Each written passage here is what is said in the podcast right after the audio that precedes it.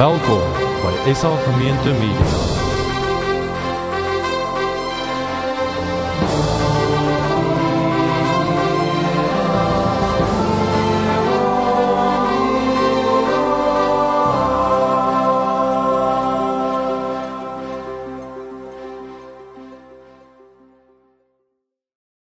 Gemeente van my kant af ook 'n baie hartlike woord van welkom. Ek het 'n klompie ouers gesien ehm um, wat spesiaal kom kuier het. Ek wil ook dan vir julle ehm um, 'n spesiale woord van welkom aan julle rig. Hulle vertel 'n interessante verhaal van Winston Churchill. Toe hy ehm um, na die Tweede Wêreldoorlog toe het die skool, die laerskool waar hy groot geword het, vir hom kom vra om net bietjie 'n inspirerende boodskapie te kom lewer by die skool. Nou die vele wat al prentjies gesien het van hom, het geweet hy so lank soos hy breed was, so korter gedikker om net so net so ken, so so. En ehm um, toe hy nou by skool opdaag, het al hierdie klein skoolseentjies nou in hulle suits tasse almal reg. Hier langs die paadjie gestaan. Gewag nou want my eerste minister kom nou hier.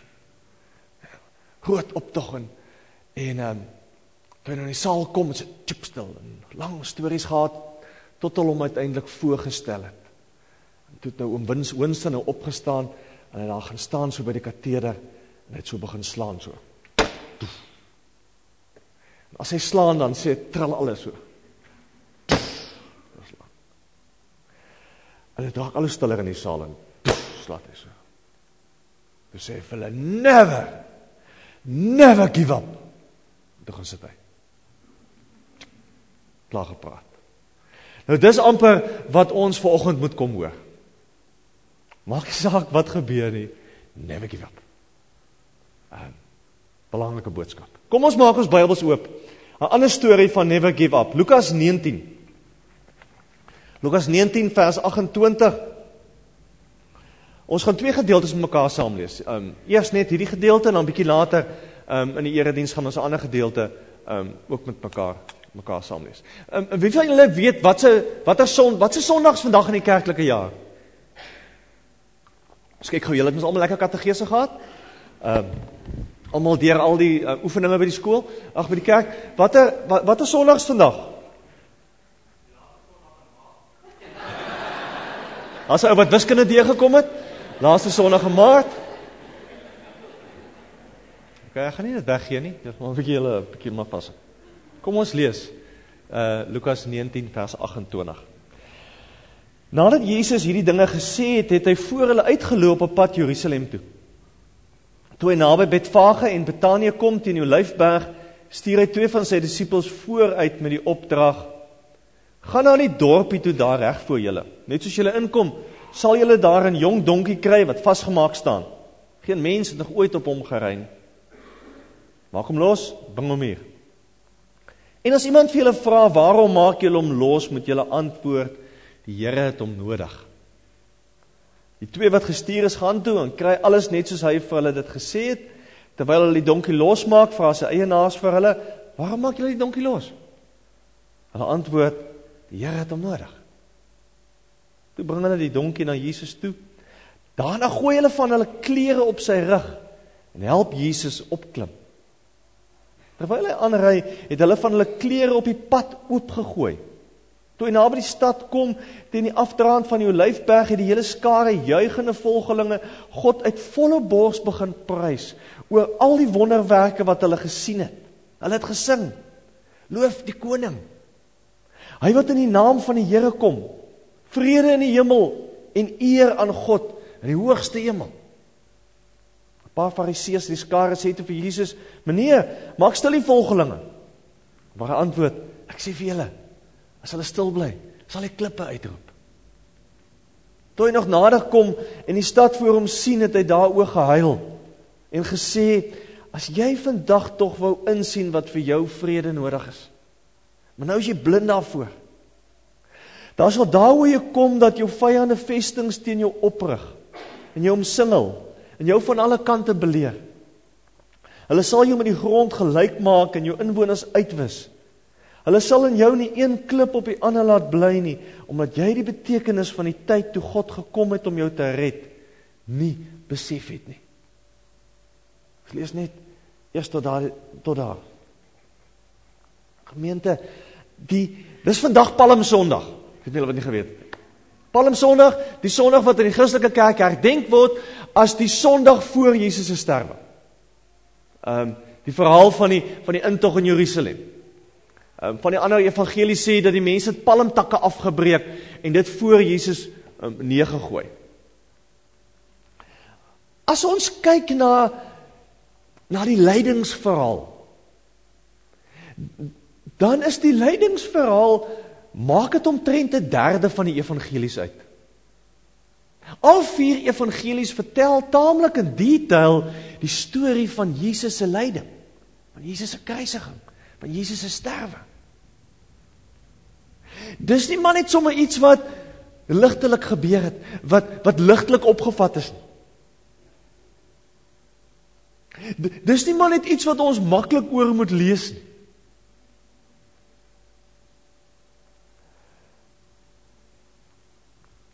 En dan moet jy onthou, um, hierdie Jode het geloof met 'n het geloop met 'n massiewe groot verwagting van 'n Messias wat gaan kom. Messias wat die ryk van Dawid gaan kom herstel, wat 'n nuwe koninkryk gaan kom vestig. So, hulle was daar 'n lewende verwagting van van hierdie Messias gaan groot goed doen. En dan is die heel belangrikste van hierdie Bybelverhaal, van hierdie lydingsverhaal, miskien dat dat dit daag hulle verstaan van God daag dit uit. Omdat hierdie God wat hulle hier raak sien en wat hulle ontmoet heeltemal anders is as die een wat hulle verwag het. Wie ons het ook sekere verwagtinge van die Here. Ons dink hy moet van sekere goed doen. Hy moet op 'n sekere manier vir ons wees. En dan sê hy anders. Dan is hy soms op 'n manier en tree op 'n manier op wat vir ons vreemd is. Wat nie vir ons maklik is nie. Dit was waar. Dit was waar van Jesus dwars deur sy lewe. Dat hy op 'n ander manier gewerk het, op 'n ander manier na mense gekyk het. Ander waardes en ander beginsels kom neersit het. Die beste voorbeeld was miskien dat ons paar Sondae gelede vir mekaar gesê het, as as hy vir mense 'n voorbeeld moet kom wys en sê hoe lyk omgee? Hoe lyk compassion? Dan sê hy vir hulle daar's 'n Samaritaan. Nie 'n kerkleier nie, daar's 'n Samaritaan. As hy as hy 'n eerste sendeling moet roep, dan roep hy 'n Samaritaanse vrou wat al 5 mans gehad het, wat by 'n put kom wegkruip, stuur hy haar. As hy vir mense sê kom ek verduidelik vir julle hoe werk vrygewigheid, dan dan roep hy vir vir Saggeus die tollenaar, skelmou. Keer hy se lewe om. As hy vir mense wil kom sê wat bring lewe, dan sê hy moet sterf. Hoe maak jy vrede? Jy draai jou ander wang. Die hele tyd kom Jesus met teenoorgestelde teenoorgestelde waardes. As jy eerste wil wees, moet jy laaste wees. En dan aan die einde van sy lewe, as hy hierdie massiewe koninkryk op aarde wil kom vestig, dan gee hy dit vir 'n paar ongeleerde vissermanne. Sê, daar's hy, daar gaan julle. Werk anders. En net so is die verhaal van die kruis anders. Ons baie goed weet dat die kruis het eers hier van die 4de eeu na Christus 'n simbool geword van geloof. Die kruis was was 'n simbool van skande in daai tyd. Hulle het hulle die slegste misdadigers gekruisig. Daar was geen groot vernedering vir 'n Jood om aan 'n kruis vasgeslaan te geword het. Die vele wat al die Passion gesien het, sal weet dat die kruisiging 'n traumatiese ervaring was. C.S. Lewis skryf, hy sê hy is oortuig daarvan dat die kruis eers in kuns gebruik is nadat almal wat regtig by 'n kruisiging was dood was. Want as jy by 'n kruisiging was, dan teken jy nie prentjies daaroor. Haal jy daaroor. Dan dan lê jy in die nagte wakker daaroor, oor die wreedheid daarvan.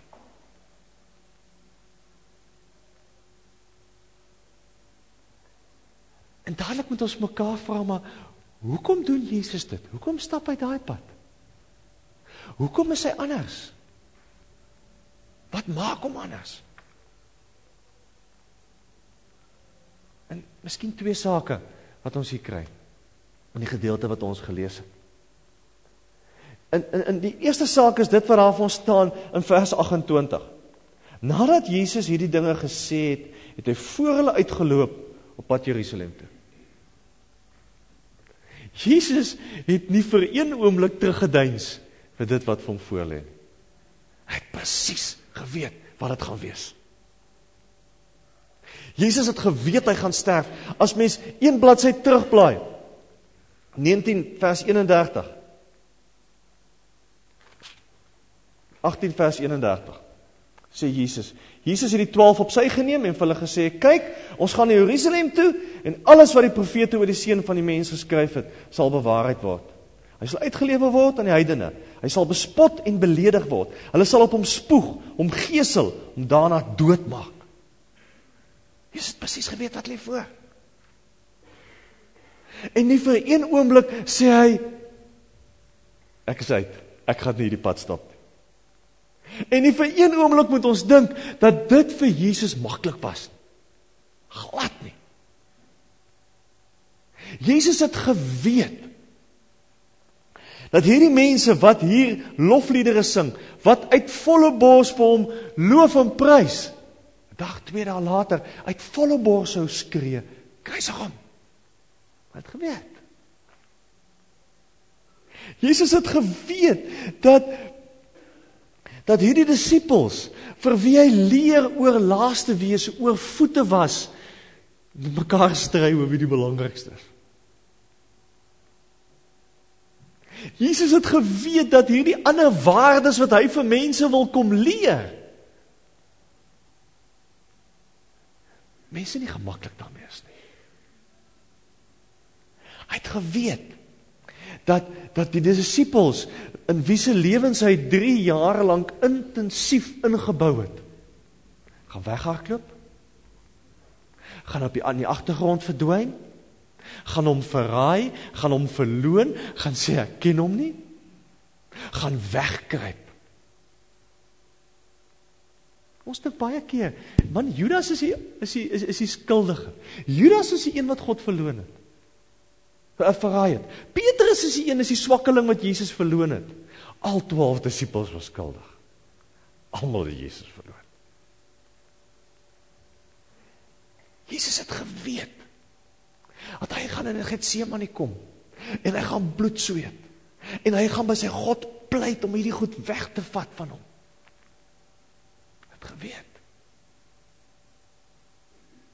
Hy het geweet hy gaan met 'n soen verraai word deur een van sy beste vriende. Hy het geweet. Jesus het geweet dat dat as hy verhoor word, gaan daar nie een opstaan wat sê ek ken hom, is 'n goeie man dit nie.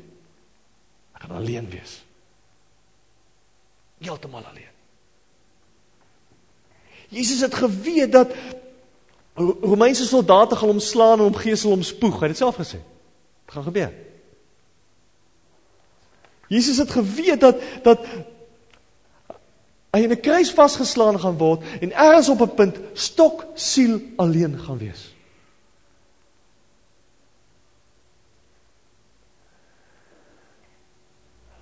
Hulle wat as as vreemdelinge jou die koue skouer gee. As mense wat jy nie ken nie lelik is met jou, dan skud ons af, stap aan. Maar as die, as, as hulle wat heel naaste aan jou is, op 'n kol net nie daar is nie, weggeloop het. Julle weet wat doen dit aan ons. As Jesus op 'n punt kom en sê maar my God, my God, waarom het U my verlaat? Dink, dink net vir 'n oomblik wat moes hy gevoel het?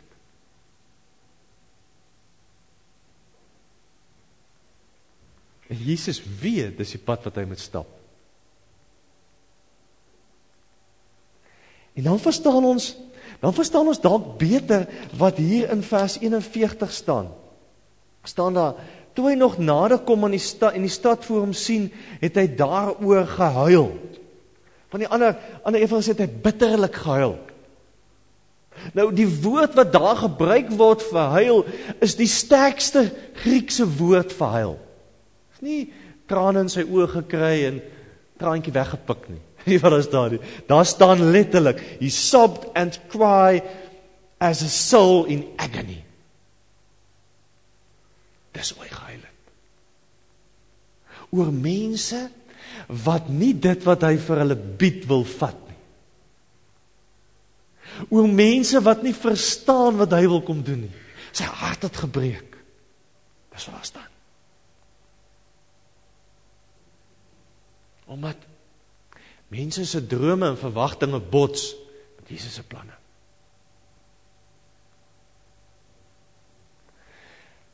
En vir julle dis dis op 'n sekere vlak is dit baie naby aan ons. Want want ons gaan deur verskillende goed, ervaar verskillende belewennisse.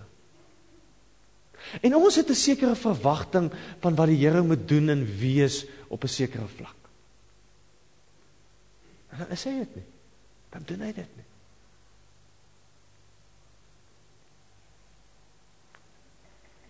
Ons ons wil lofliedere in Hosanna sing. Maar sien nie altyd kans om die kruispad te loop. Selfopoffering. Prysgawes te maak, ons kruis te dra. En dit bring my met die tweede tweede saak wat totaal anders is as wat ons soms dink. En dit is dat God doen niks. Ons ons ons lees hierdie hele lydensverhaal En dit voel soms vir ons of God met sy hande agter sy rug staan. Hy doen niks.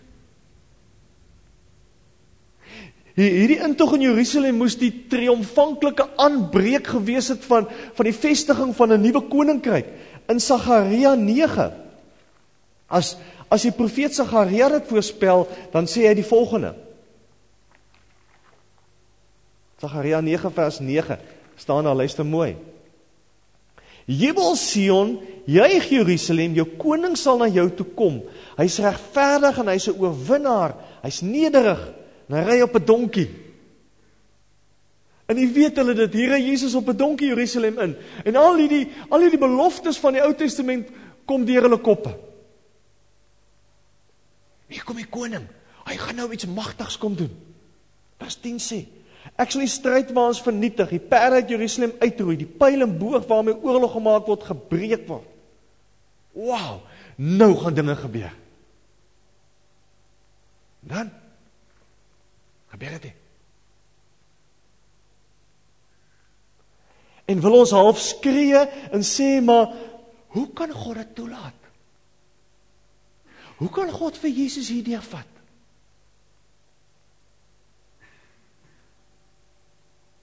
Nêrens lees ons van 'n bonatuurlike ingrype of 'n wonderwerk wat plaasvind nie. Niks. Daar's daar's min plekke, min verhale in die Bybel wat God se magteloosheid vir ons so onderstreep soos die kruisverhaal. Kom God het maar 'n plan gemaak het. Nie. Want die Ou Testament vertel vir ons van hierdie magtige groot God wat gaan kom heers.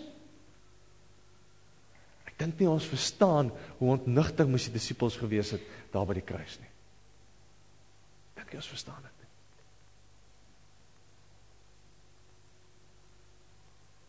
Eintlik is dit my prentjie van God wat gaan bepaal wat ek verwag. Want as my verwagting van God is dat hy hierdie groot almagtige tipe Zeus is wat met bliksemstrale en donderwere ingryp dan raak ek kwaad vir God as hy dit nie doen nie. As hy lyding toelaat. As hy swaar kry toelaat dan blameer ek God vir my swaar kry want hy kon mos gekeer het. Hy staan God.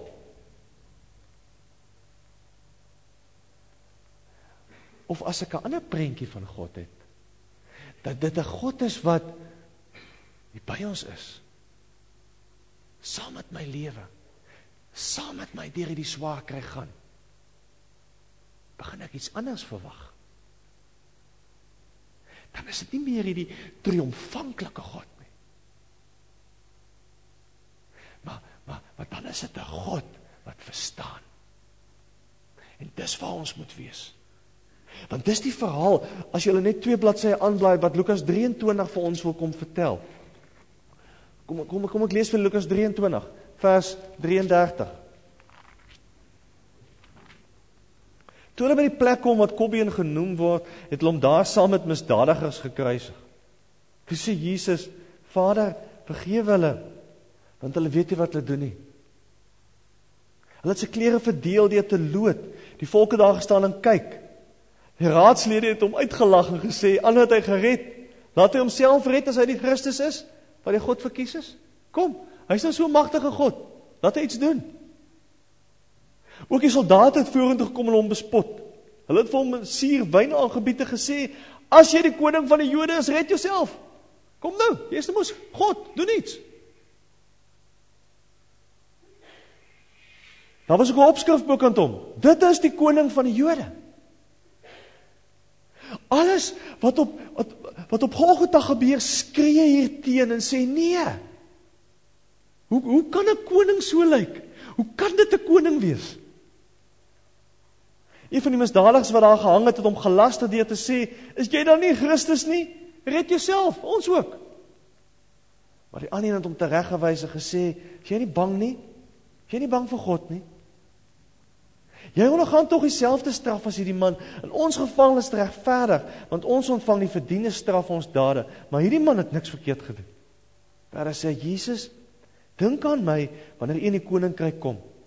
Jesus antwoord hom, ek verseker jou, vandag sal jy saam met my in die paradys wees.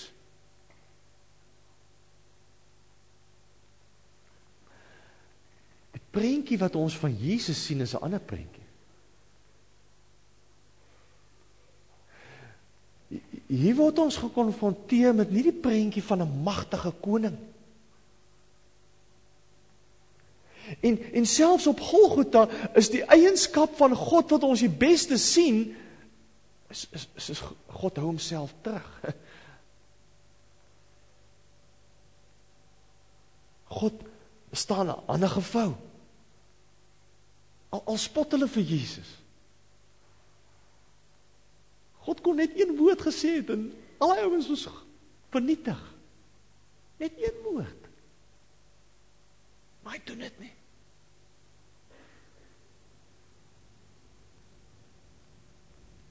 Wiele wat?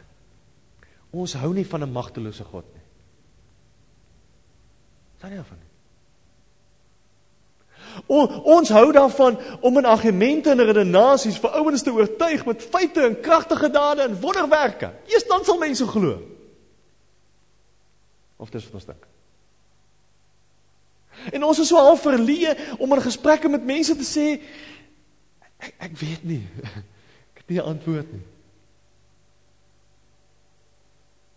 Ek ek verstaan nie hoekom dit goed so werk.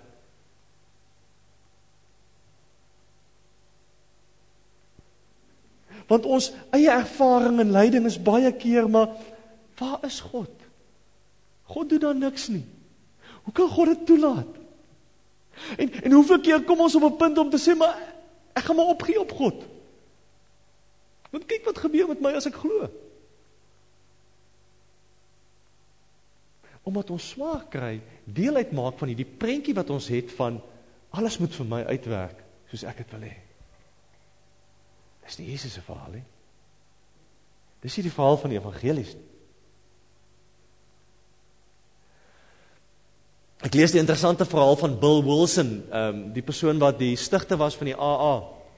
Nou hy sê uh Alcohol Anonymous, hy hy hy, hy, hy, hy as, as hy praat oor die toestand van alkoholiste, eie situasie dan sê hy how privileged how privileged we are to understand so well the divine paradox that strength rises from weakness.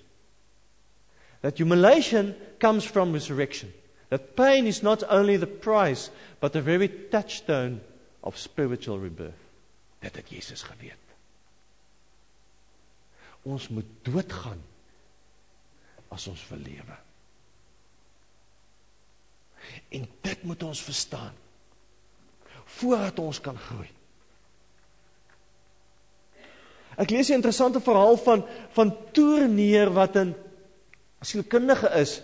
Hy het gegaan en hy het gaan navorsing doen en ontdek dat Swaar kry is 'n goeie ding. En en mense wat uit moeilike gesinne en uit ongelukkige gesinne uitkom was van die sterkste leiers wat ons in die geskiedenis gehad het. Ouens soos Alexander die Grote, die Grote, Julius Caesar, Louis XIV, George Washington, Napoleon, was byvoorbeeld almal weeskinders. Wat bitterlik swaar gekry het as kinders. Maar wat besef het, swaar kry is 'n geleentheid vir groei. 'n Ander stukkie navorsing het gewys, um, sommer het sommer 'n bietjie gaan kyk na watter watter figure die grootste impak gehad, watter geestelike figure die grootste impak gehad in die 20ste eeu. En hulle op sewe name afgekom. Moeder Teresa wat in die slums in Indië gewerk het. Alexander Solzhenitsyn wat die Gulag oorleef het. Elie Wiesel wat die Duitse konsentrasiekampe oorleef het. Nelson Mandela wat 27 jaar in die tronk was. Martin Luther King wat ook in die tronk was en vir sy eie geloof en sy standpunte vermoor is. Paus Johannes Paulus II wat groot geword het onder nasiebewind in Pole en vasgehou het aan hierdie stukkie geloof van hom. En Billy Graham.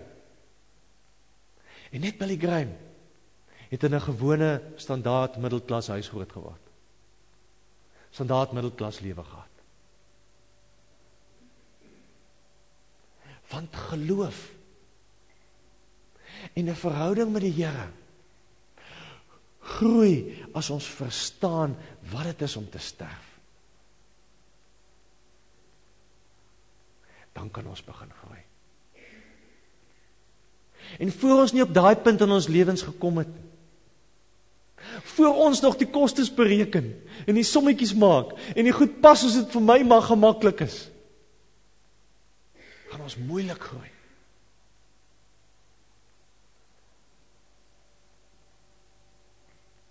in Kolossense 2 vers 14 skryf Paulus hieroor op 'n interessante manier as hy sê Kolossense 2 vers 14 Christus het die skuldbewys met sy eise teen ons tot niet gemaak. Deur dit aan die kruis te spyker het hy dit vir goed weggeneem. Hy het elke mag en gesag ontwapen en hulle in die openbaar vertoon deur hulle as gevangenes in die triomftog van Christus mee te voer. Paulus kom sê wat wat wat wat. Hierdie kruisdood van Jesus was nie skande nie. Dit is die oorwinning. Dit is die triomftog van Jesus. En 'n triomftog het in daai tyd so gewerk. As 'n as 'n een keiser sy vyand verslaan het, dan het hy nou op sy stryd waar deur die stad gery. En dan is die vyand wat verslaan is geboei in kettinge, klere uitgetrek, kaal, loop hy nou agter hierdie stryd waaraan en dan is hy 'n public spectacle. Dis waar daai woord vandaan kom. Dis wat Jesus sê. Die oorwinning is klaar behaal. So op 'n sekere vlak het ons presies dieselfde keuse as die twee misdadigers wat saam met Jesus gekruisig is. Die een, een het hom gespot. Die een het gesê hierdie hierdie hierdie, hierdie God is magteloos man, hy kan niks doen nie. Kyk hoe lyk hy. Kyk hoe lyk hy. Met so 'n God wil ek niks te doen hê. Ek soek 'n sterk en 'n kragtige God wat een twee woorde spreek en alles is reg.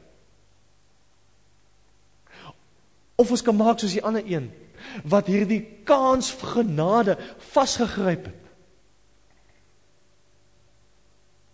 Met alles wat hy het. Met die hoop dat hier 'n God is wat vir hom lief is. En 'n God is wat sal vergewe. Dis die keuse.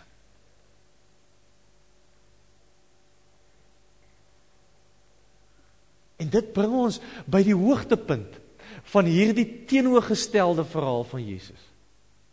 As hy op 'n punt kom en vir vir vir, vir hierdie ouens wat al hierdie goed aan hom doen, kan kom en kan sê Vader, vergeef hulle. Hulle weet nie wat hulle doen nie.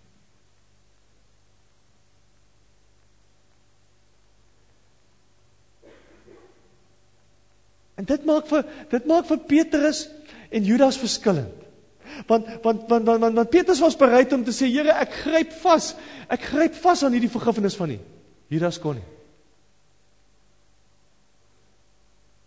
Petrus kom en sê Here, ek is so jammer vir wat ek gedoen het. Here, sê ek lief vir jou man. Wat dit? Hier's dit. Hoe word Hoe word boosheid en verraad en swaar kry en teleurstelling oorwin? Hoe het Jesus reg gekry om nie met geweld te reageer nie? Dis moontlik in 'n teenoorgestelde optrede. Wat beteken dit? Daar's net een manier hoe ons boosheid kan oorwin. Is as ons dit gaan verdra en verduur en absorbeer en nie terug boos is nie. Dis al. As boosheid binne in ons tot 'n einde kom, want dan sit ons dood dan kan dit ons nie verder groei nie. En dis jy daar. Het het julle nou gedink vir een oomblik wat se geloof ons sou gehad het as Jesus daar van die kruis af gesê het jou blikskottel ek sal jou reg sien. En met 'n paar bliksemstrale die ouens hier rondom die kruis vernietig. Wat sou daaroor gebly het? Wat sou oorgebly het van ons geloof as as as as as hy nie vir Petrus gesê het sit weg jou swaard in Getsemane nie. Nou gaan ons beklei. Wat sou oorgebly het?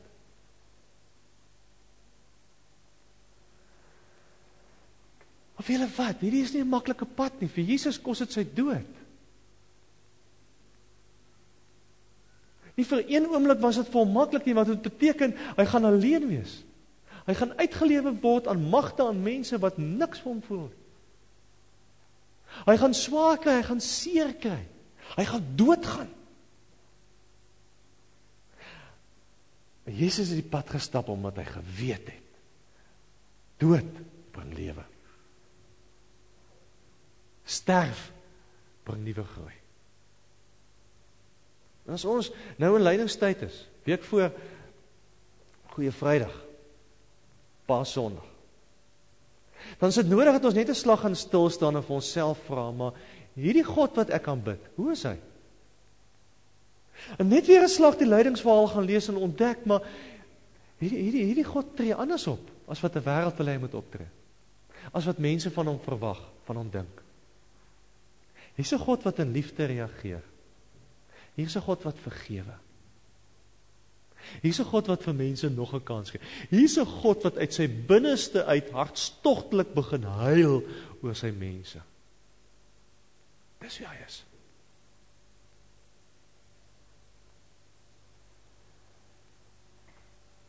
Iemand het eendag gesê Vrydag. Pas Vrydag is verskriklik. En Saterdag leef jy in die onsekerheid van wat bly oor? maar Sondag kom. Dis die boodskap wat ons kan hê. Sterwe en lyding van Jesus is skrikwekkend.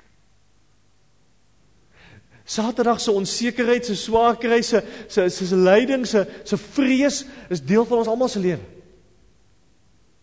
Maar Sondag kom. Dit maak ons geloof anders. Want Jesus leef. Dood was nie die einde nie. Alles wat hy moes deur gegaan het, was net die begin. Om vir ons te wys, wie hulle hierse pad van swaar, van moeilik. Maar hierse pad wat ek saam met julle loop, wat ek voor julle uitgeloop het. Dat jy nie bang is te wees nie. Moenie opgee nie. Ek het klaar die pad gestap. Kom ons bid. Here Jesus.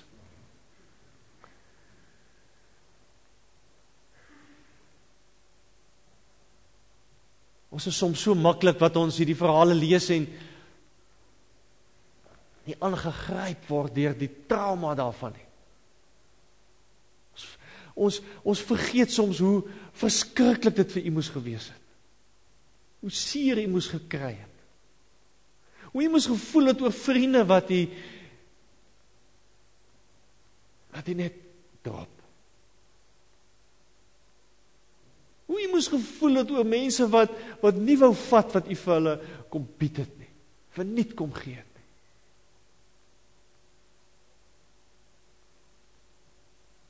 Ja. Dankie vir daai pad wat u gestap het vir ons.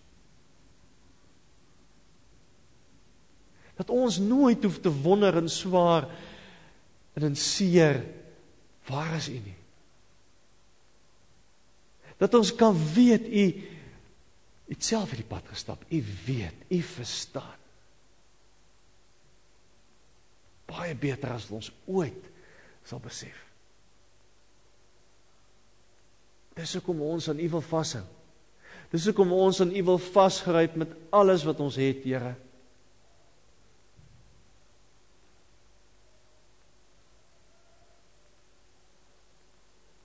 Jesus.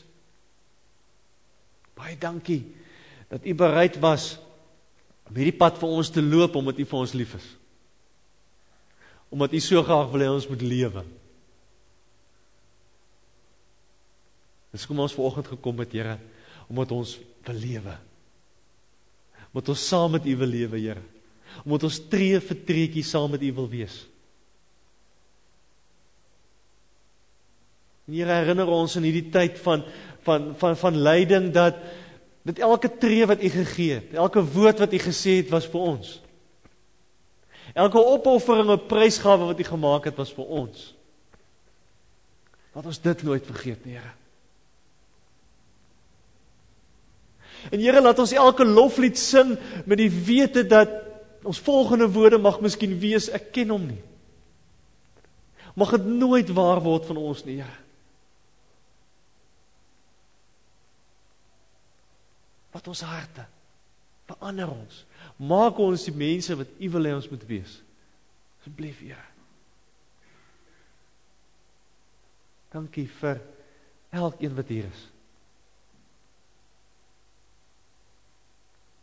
Dankie vir die moeite wat elkeen gedoen het om te kom vanoggend, Here.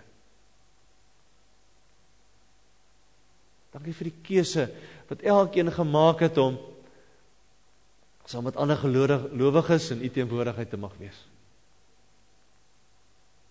Vader, ons lewens is in u hande. Hou aan werk. Here, dankie vir Susan en Cherie en vir haar storie. Hoe ons daarin u hand kan raak sien, Here. En hoe ons uit daaruit aangemoedig kan word, Here, om die kansse en geleenthede wat ons het vas te gryp voluit te leef.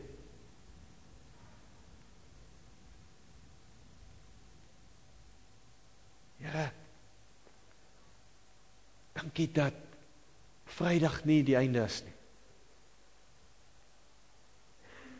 Die kruisiging nie die laaste storie in die boek is nie. Maar dat Sondag kom. Dankie daarvoor u naam ontval. Amen.